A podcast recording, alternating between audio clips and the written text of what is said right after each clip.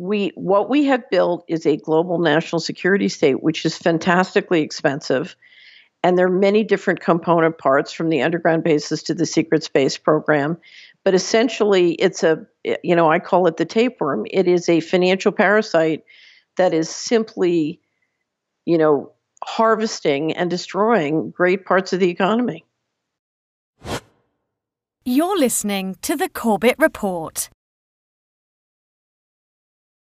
Welcome back, friends. James Corbett here, CorbettReport.com, in a conversation that is being recorded on the 26th of November 2019. And today we are talking once again to Catherine Austin Fitts of Solari.com. And you will definitely remember her because we had the chance to talk to her not so dis- not in the not so distant past, just a couple of months ago. We were talking about the financial coup d'etat. So go back to interview 1479 if you happen to miss that conversation. I think it was a particularly important one on a particularly important topic that I've been attempting to cover for a number of years now. Uh, just type missing trillions into my search bar and you'll find several different reports that I've done over the years on it. But more importantly, go to missingmoney.solari.com for much more detailed reports, including a detailed breakdown of the 21 trillion, yes, that is trillion with a T, 21 trillion dollars that we know has gone missing or somehow is being fudged on the books over the past several years. You'll also want to pick up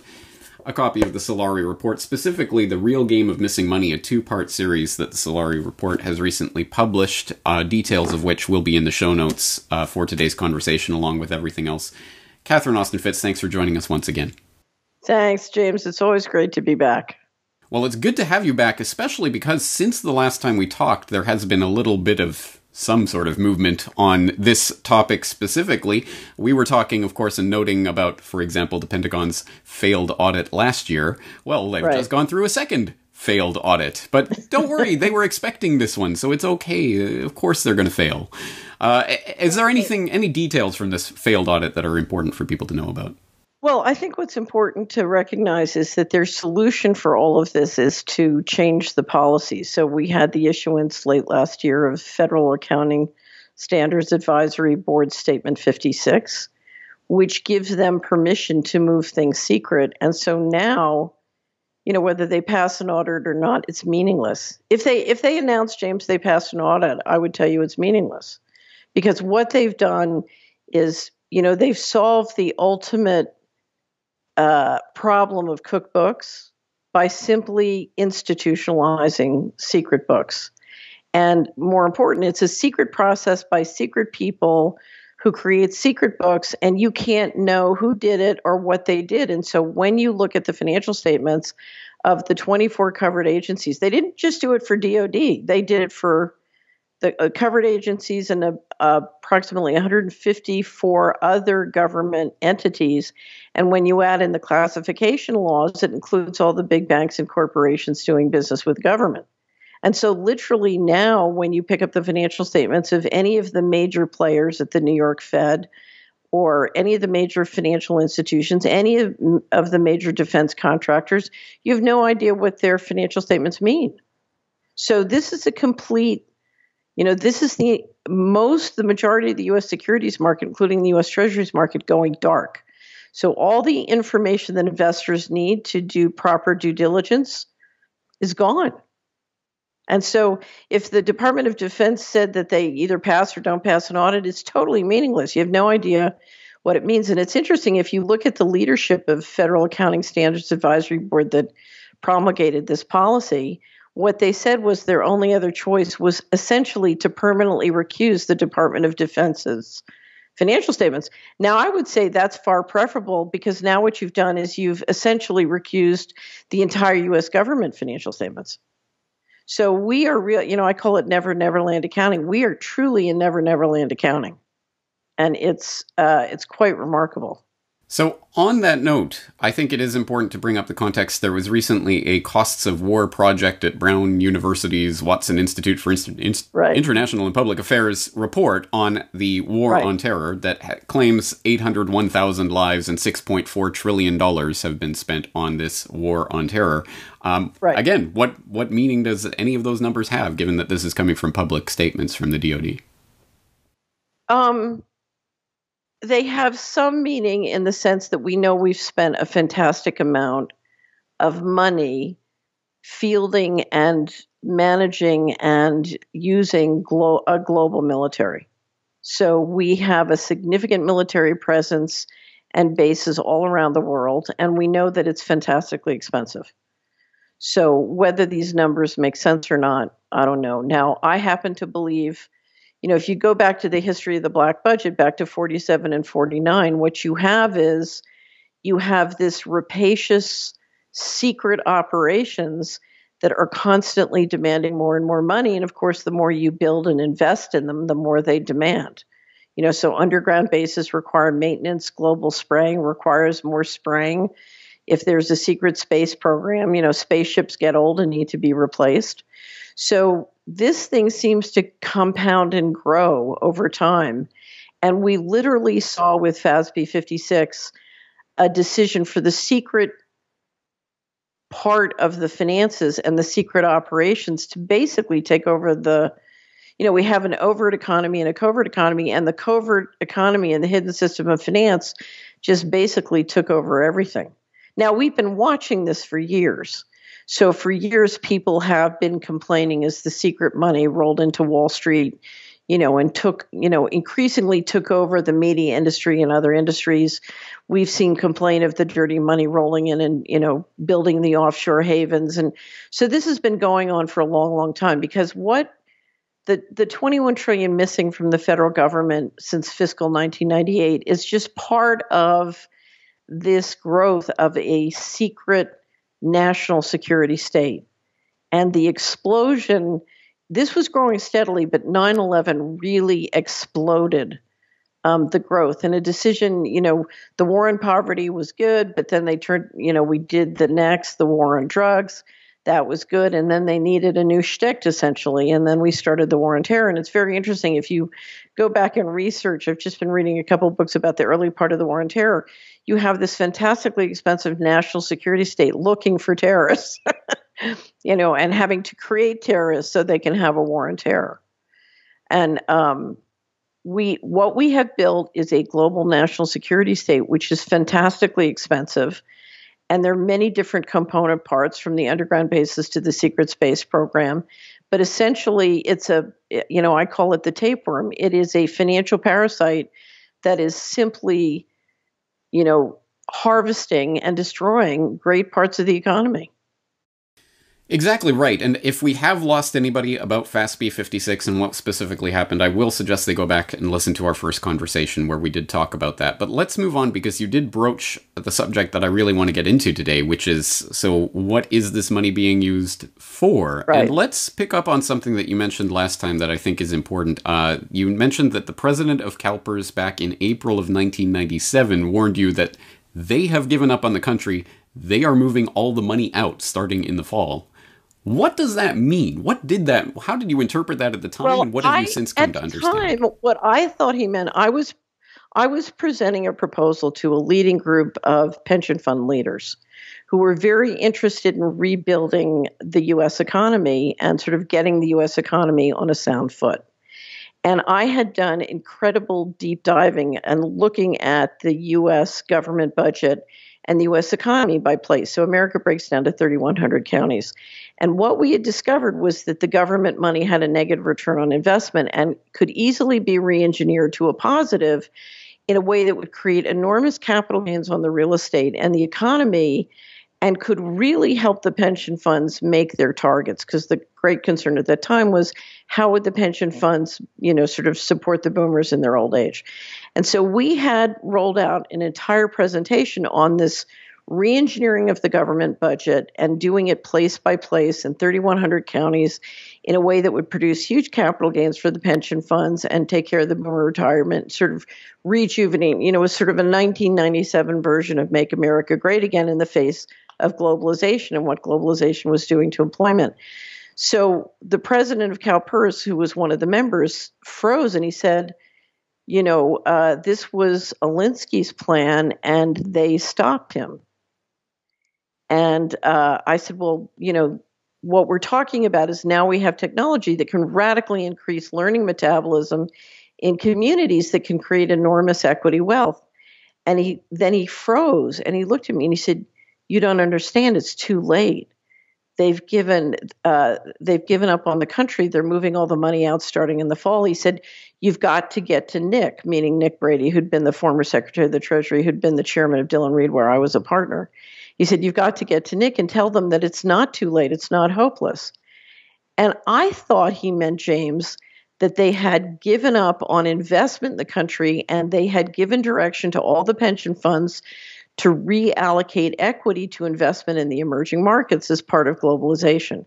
And so I thought he meant that the pension funds were going to shift equity and the big investors and the you know the big in school endowments, foundation endowments were going to shift their allocation from US domestic equity to global equity and not just to the developed markets, but to the emerging markets. So I just thought he was talking about reallocate legal reallocation of legal monies. And then what happened was we discovered when he said it's starting in the fall, fall is the beginning of the federal fiscal 1998 year. When the fiscal 1998 year closed, what we discovered was fantastic amounts of money were going missing from HUD. Now, the reason I was focused on HUD is having been a leader of the reform of HUD information systems technology and financial and legal arrangements, I knew that there was no reason for HUD's books to not be absolutely perfect. You know, HUD had the resources, it had the laws, it had everything it needed to have perfect books. Why would fantastic amounts of money start to go missing? And at the time, I had a, a Senate staffer complain to me the the chief of staff to the senator who was in charge of the appropriation committee for HUD that HUD was quote being run as a criminal enterprise.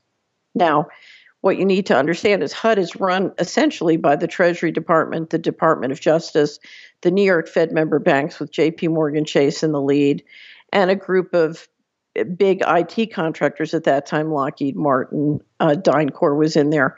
And so you can't run HUD as a criminal enterprise unless they intentionally are organized to run it that way, which I later came to believe. So, so what we saw was not a movement of the overt equity out of the U.S. What we saw was a covert movement of massive amounts of money being pulled out of the United States to be reinvested. You know, your guess is as good as mine. I think some of it was reinvested in Asia, as he said it would be. Um, but I think some of it uh, really represents an explosion of the covert side of the national security state and a real vision of okay, we can run the planet on a unipolar model using the national security state and the war on terror is basically a you know a way to assert control of all resources globally. You're looking at a command and control model for all resources, and that necessitated dramatic increases in movements of our military globally, which is exactly what happened. Just to back up that timeline, uh, correct me if I'm wrong, but isn't the first Inspector General report of the DoD missing trillions from 1999, looking at the 98 books? Yes. Yeah. Now we found it. It was, in fact, it was my attorney who found um, the HUD IG's uh, uh, testimony on the 1998 year saying the money was missing and they'd given up trying to audit and we're just going to quit.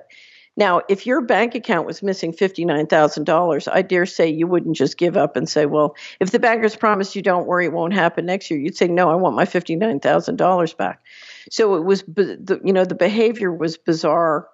Um, but then I think it was um, it was not that long after we discovered that 1.1 trillion went missing from DoD in one year uh, was 99 or 2000 and then 2.3 trillion. And that's why when rumsfeld stood up the day before 9-11 and said there's 2.3 trillion we thought it was a modified hangout because he didn't mention the 1.1 missing the year before.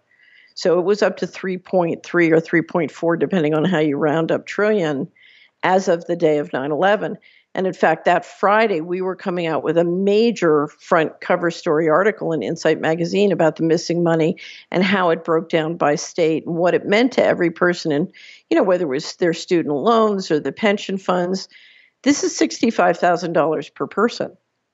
And so we're talking about a dramatic amount of money hitting people, whether it hits them and, you know, it disappears from their pocketbook or it hits them because they're taking terrible currency debasement and their cost of goods is going up 10% a year. All right, so you have raised the specter of some of the things that could be enabled with this type of money. For example, underground bases, spraying programs, secret space program, things that sound far fetched to anyone who thinks, obviously, there must be a financial infrastructure for this. We'd see it in the books. Well, no, we cannot see it in the books. That's the point. What do we know and what do we not know about where this money is actually going? We we don't know. First of all, we don't know how much money this really is in terms of cash or credit, hard credit, um, because some of the money could be revenues and some expenses. So, for example, we could be occupying Iraq and Afghanistan and taking very valuable minerals and oil out of them, selling the oil and laundering the money back through, or the drug sales back through DOD. I became convinced after many, many years of research that drug money was being laundered through the HUD accounts. So, so some of this could be revenue, some of this could be expenditures. We don't know. What we do know is there's plenty of anecdotal information that documents that there are extraordinary expenditures going on in terms of underground bases. Um, now, could that money be clawed through the black budget in the in the DoD budget? There's a process where money can be clawed out of different agencies and taken into a black budget, and is not disclosed because it's a sort of secret budget. So, so could that all those underground bases have been funded from the black budget? Yes, but they could also have been funded from this.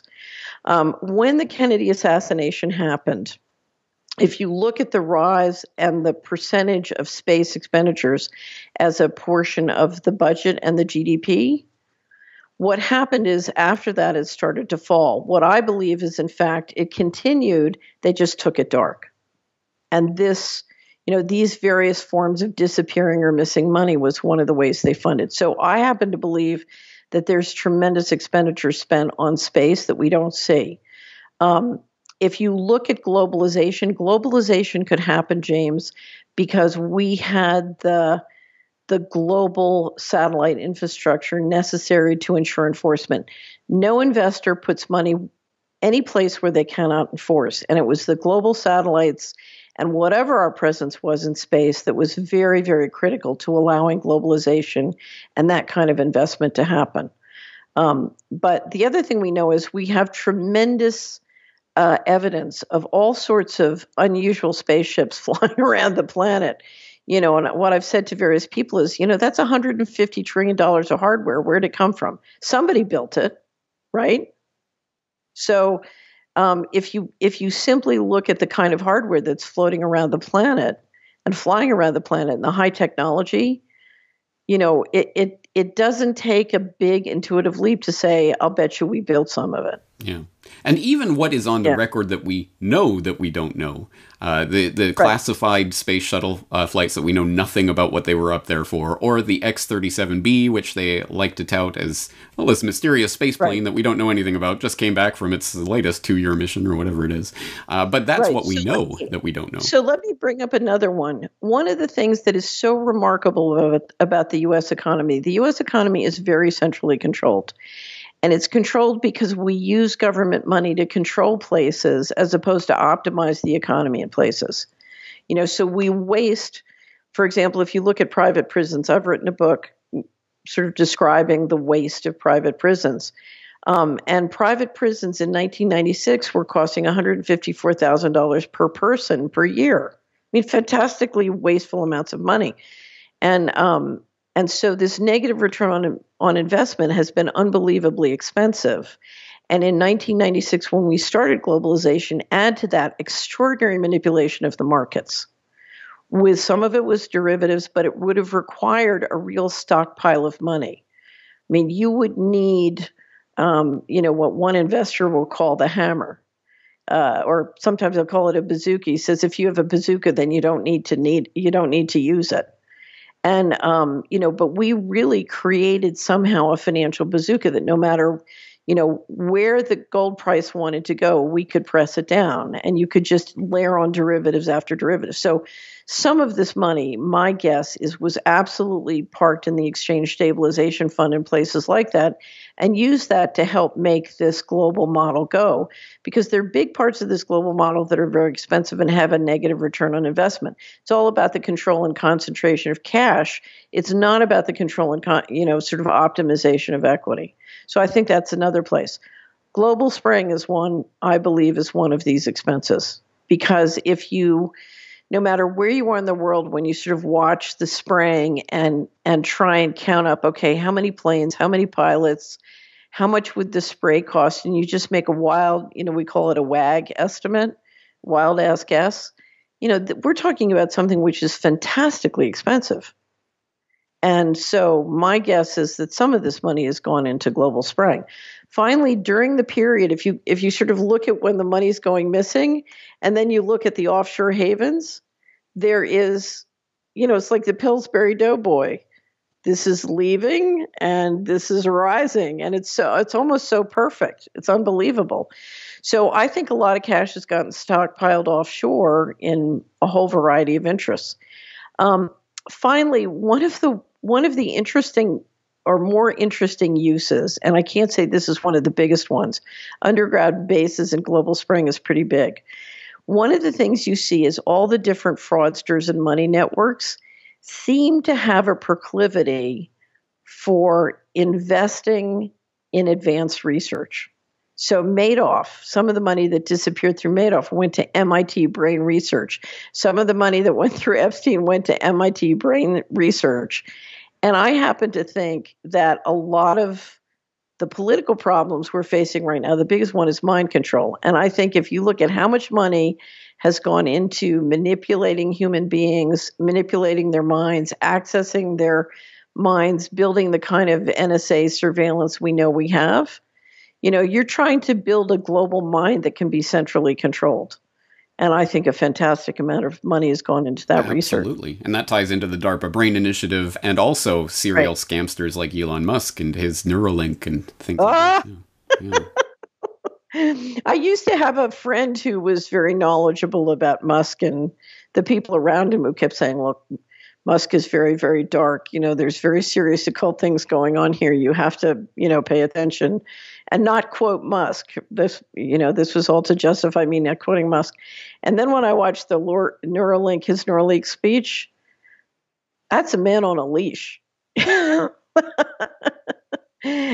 it was one of the most bizarre speeches I've ever yeah. watched in my life, and I've seen a lot of bizarre speeches. Yeah. There are there are kind of jokes that go around on the internet that he's some sort of cyborg or something, but it really does make you wonder what exactly his brain is on. Um, the, the way well, I actually I don't laugh. I ran into one person very recently. Uh, you know, I used to listen to some of the people who would leave Washington and say, you know, some of the presidents are cyborgs or doubles, or, you know, you know, you never know what to make of it. Um, but I dealt with one person not that long ago. You know, one of the things I love about humans is they always have this divine spark. No matter how far gone they are, they've got that divine spark. And, you know, I was raised as a Quaker, so we're big on divine spark, and you have to find the light in everybody.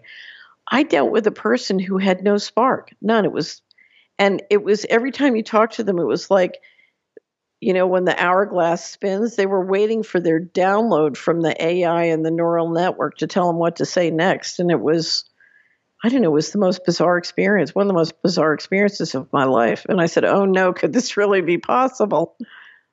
One never knows. And the, the, the, the thing is that the, the economic um, opacity is what enables any of this to right. potentially be true. We truly have no idea what is going on under the cover of this. Here, here's what's interesting. There is a history. What we ought to do, we ought to get a group of us and do a history of secret money for secret operations and secret armies starting in 47 to 49 or we can even go back from you know to 1913 in the creation of the federal reserve because it's the fiat currency and the ability to use that fiat currency globally that makes this all go. So it goes back to the federal reserve. And and and we go back and if you look there are thousands of people who fought and died to try and stop the secret money for secret operations and secret armies. And that's what it is. It's just secret money, secret operations, secret armies. Forrestal got killed for that reason. McCarthy got killed for that reason. Kennedy got killed for that reason. The people who died in 9 11 got killed for the reason. All the people who were destroyed on the drug narcotics trafficking into their communities, same thing. It's, it's the same story for, you know, almost a century. And yet somehow we never look at it as one continuous story. And that's what it is.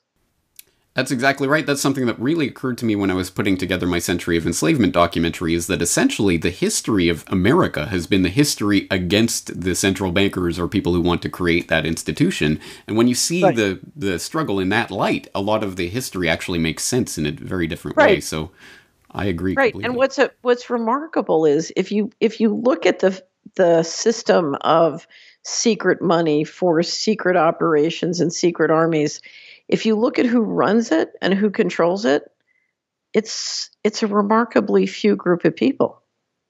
And that's why I've always thought, why are we letting a remarkably small group of people do this? Now, I believe that one of the sticking points that has given them their power is you have, you know, in 47 and 49 when they when they assassinated Forrestal, I think you had a group of people who really believed that the general population couldn't handle the truth. You know, whether I don't necessarily agree with that, I think they can, but I think they really believe that they were sincere. And then once you build up an infrastructure that is financially addicted to secrecy, which is the most powerful financial addiction in the world, James, once you you build up something, the legal liability of trying to reverse it you know, could be catastrophic. And they don't, you have a cycle of disrespect between the general population and the leadership. And the leadership don't trust the general population to do sort of an adult transition. And and so we have this cycle of disrespect on top of it, and it puts us in a real pickle. And meantime, you know the whatever you want to call it the secret secret operations and secret armies just get hungrier and hungrier and hungrier absolutely we can see how that makes sense in an institutional sense um, but it raises the question you're an investigator and one of the things i love about the work you do at solari is that you're very fact and detail oriented and you're able to draw out the meaning of, of information as it as it lies so the question then becomes given that generally if we are looking for how, the the real basis of an operation how it works how it's functioning we follow the money the money right. speaks the tale right. we can't do that in this case so how right. do we start to get a handle on these secret programs well, it's interesting. I I think you know nobody's as smart as all of us, is what one pundit said. And I think what we have to do is we have to start with the unanswered questions. What are the important questions and what are unanswered? And then what is the information, even whether it's anecdotal or intuitive, that we can gather together that will start to inform those questions? And if you just keep asking those questions and collecting information, you know, the group intelligence starts to kick in and go to work because, um, and part of it is learning how to connect, you know, the the sort of what we do know about what's going on with what we see in our neighborhoods. So one of the reasons I was launching uh, software called Community Wizard that would allow you to look at the federal budget in your community is that you would start to notice, you know, so when I was assistant secretary of housing, I would get a download of where all the foreclosures were. And then you'd go to that block in Dallas and it said you have 10 foreclosures and there'd be a, an empty lot. You know, connect the dots. So I think part of it is learning how to bring it down into my day to day life and seeing it in my day to day life and taking the actions that can either protect me from it in my day to day life or help me sort of navigate it. Because, um, you know, sometimes when you bump into this in your day to day life, you just need to, you know, move away. Sometimes, you know, you're in the middle of a meeting and realize, oh, the people I'm meeting with are not on the up and up, and you just have to navigate your way through. Yeah. Um, you and on that note, it is important to bring this back to something that we can actually do about this rather than just I mean, it's fun to speculate about where this is going and what have you, but you're doing something very important over at Solari that I hope people have seen. Um, it's called the My 21 2020 campaign. Right. Uh, and we'll put right. the link into the video uh, highlighting this campaign. But I want to talk about what it is that people can do about this 21 trillion or whatever it is, right. uh, and, and so, taking some of that power back into their own hands. So I believe a fantastic amount of money has disappeared both on the bailouts and on missing money. And we have the power to get it back. And the reason I've stuck with this for 30 years is I've known we have the power to get it back. So let's talk a little bit about how to do that. First of all, if you go to missingmoney.solari.com, there is a wealth of documentation on the legal structures of how finance works in the federal government. So if you want to do significant due diligence, you know, we have, uh, I got two of my attorneys to write out the whole framework. Um, and I've done an, a piece with my attorney on called Caveat Emptor on how to do due diligence if you're an investor. So there's a wealth of the detailed information. But then my 21 2020 is to bring it down to the 2020 campaign. Campaigns in the United States, James, are a time when people get together with their neighbors and really discuss the issues. You know, it's a, it's remarkable how much the Americans still invest in having a discussion of serious issues during the campaign. And um, so we wanted to get the 21 trillion back into the 2020 discussion, but in a way where people could use it. The first way to get this money back is to use it as political leverage. So I wrote a piece on the pension funds, pension.solari.com. It's called The State of Our Pensions. And I pointed out that the US pension funds are underfunded by $5 trillion, which is a lot less than 21 trillion. And so I want to make sure that the pension trustees and pension beneficiaries, when the time comes, can come to the table and say, well, wait a minute, you gave $24 trillion to the banks. And there's 21 trillion missing from the federal government. Why is it a problem to fund that $5 trillion? Now, in the law, there's something called a common law right of offset. And if you are a contractor who has facilitated illegal payments, or whether you're an IT contractor running the payment systems or you're a bank at the New York Fed running the depository and the payment systems. The, the New York Fed is the depository for the US government. So all banking transactions go through the New York Fed and their members as agents providing that depository. So if you're JP Morgan Chase and you've facilitated these transactions under under the law, you're liable for those monies if those were illegal transactions and you knew it. So, you know, JP Morgan Chase in 2018 earned $32 billion. $32 billion a year for the next 100 years would fund a lot of pension funds, would fund a lot of Social Security. So, so there are ways, whether it's political leverage or there are ways, whether it's basically holding the the people responsible who've done this, there are ways of getting this money back. So if you look at the posters, one of my favorite posters is this really cool looking young guy and he says, you know, about my student loan debt, Mr. President, take it from the 21 trillion. That's the common law right of offset that I love. When um, when I settled my litigation with the federal government, I had one of the banks who I believed was the most responsible, and I owed them fourteen thousand dollars. And at the time, that was approximately the amount of missing money I identified. And I wrote him a letter and said, you know, you owe me fourteen thousand and I owe you 14,000 and I'm asserting common law right of offset. Goodbye. And that was it. It's an incredible and powerful idea, and it's one that needs to be popularly understood and adopted for it to have exactly. that kind of resonance, which is why I'm totally on board with hijacking the selection circus of 2020 and all of the craziness right. that will go around that to an issue that actually matters. Can you imagine right. if we got a real issue with real substance so, on the table? So let me describe 21 trillion is $65,000 per person. And I don't care what your issue is, whether it's student loan debt, whether it's pension fund, whether it's health care, 65,000 uh, 65,000 per person. So for a family of 4, you know, we're talking about a quarter of a million dollars. That solves many, if not most, practical problems.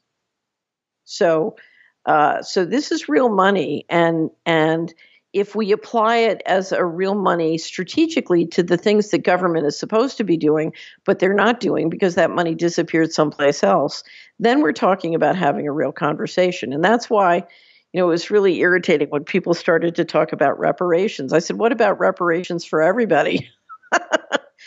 you know, let's do some real accounting the money is there. Let's do it some. Is there. Yeah, exactly. All right. I, I, very much appreciate that, but I actually wanted to leave today's conversation on on a different note because, of course, all of this takes place within the context of society generally and what's happening right. in, with the general mindset. And I wanted to point right. at something from your uh, 2018 wrap up where you wrote about 2019. Get ready, get ready, get ready. And you said, as right. we debate our sovereign rights and freedoms, we are experiencing an unprecedented effort to assert central control, often by covert means, and to brainwash and mind control the general population into financing and supporting the forces acting against us.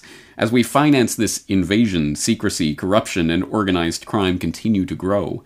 At the same time, our culture continues to be debased. So you cr- laid out four scenarios for 2019 based on two variables: right. humanity and transparency. Explain to people a little bit about that and what you think. Uh, right. So I think the most important issue before every one of us is: Are we going to be part of a society which is human, or are we going in a, in a society that's lawful, or are we going to be part of a society where inhumane practices prevail? And if you look at what some people call transgen, uh, transhumanism, what I we've now started at Solari to call subhumanism, you know, I think I think we're talking about uh, central control applying technologies in ways which are indeed slavery. I think they are subhuman and unacceptable. And as a society, what's important is not money. What is important is are we going to be a human society? Are we going to be individual beings who are sovereign under divine authority? Or are we basically going to be natural resources like oil deposits? I think that's the biggest question before us. And I think the most important every one of us uh, has to do in our daily life is say, no, I refuse. I refuse to participate in that, and I stand for a human society. So tell us about your scenarios that you're working on for 2020. So 2020 last year the the big issue was transparency or not because so so so you make four quadrants. You have two variables. One is human versus inhuman. One is transparent versus dark. And one of the things I talked a lot about last year, I'll talk a lot about this year, is about how everything's going dark. Right now, I'm about to publish the state of our currencies. And uh, one of the things I'm going to look at is the trajectory of the dollar. And so this year, this time it's going to be human versus inhuman. Again, I think that's the most important issue. But then the question is will the dollar hold for 2020 or will it go into a steep decline? Will it significantly lose market share in a way that's going to have a major impact throughout the developed world, not just America?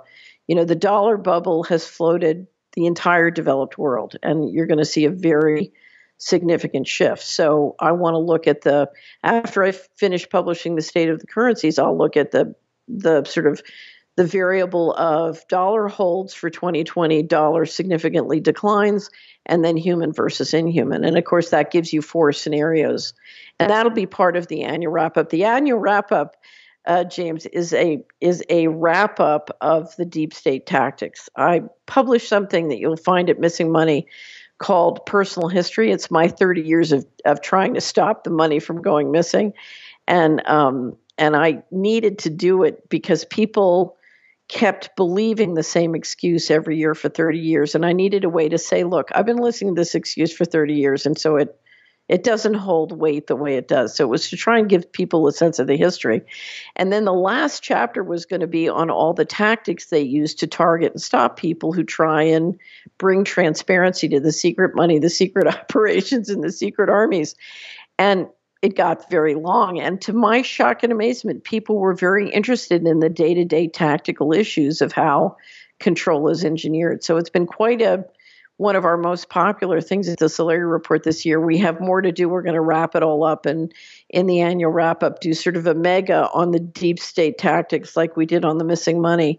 Um, and then, of course, we'll have the scenario plans, the scenario designs. I used to do those when I was doing investment advisory for families and I find them absolutely critical for business planning, investment planning, and sort of personal planning of your time for the year because it's very important you're successful no matter which way the scenarios go.